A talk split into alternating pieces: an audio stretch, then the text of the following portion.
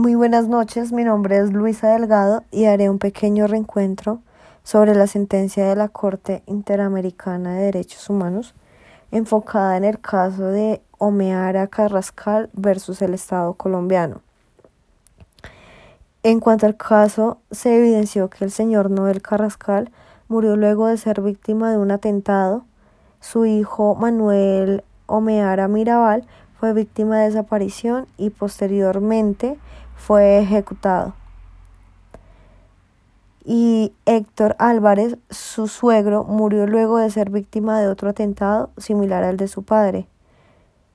En relación con los autores de los disparos del señor Carrascal, en el expediente existen varios testimonios que vinculan tanto a los grupos paramilitares como a los agentes del Estado, en particular a la Unidad Nacional de Antisecuestro y Extorsión, integrado por los mismos miembros del Ejército Nacional, Policía Nacional y el Departamento Administrativo de Seguridad.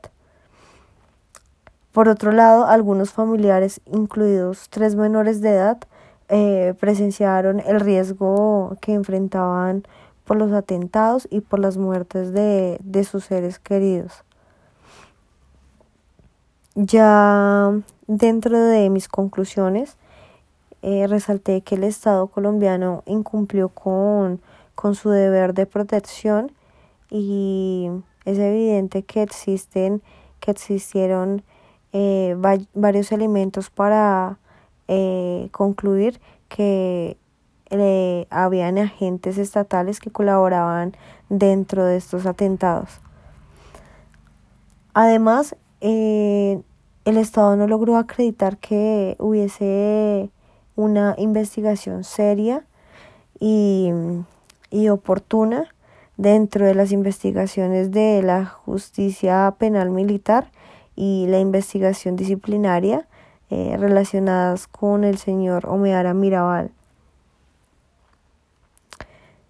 Cabe resaltar que ya han pasado más de 2 décadas de los hechos en donde se identificó que estos grupos paramilitares y los agentes estatales le acabaron con la vida de estas personas inocentes con base a los intereses económicos y políticos de los mismos.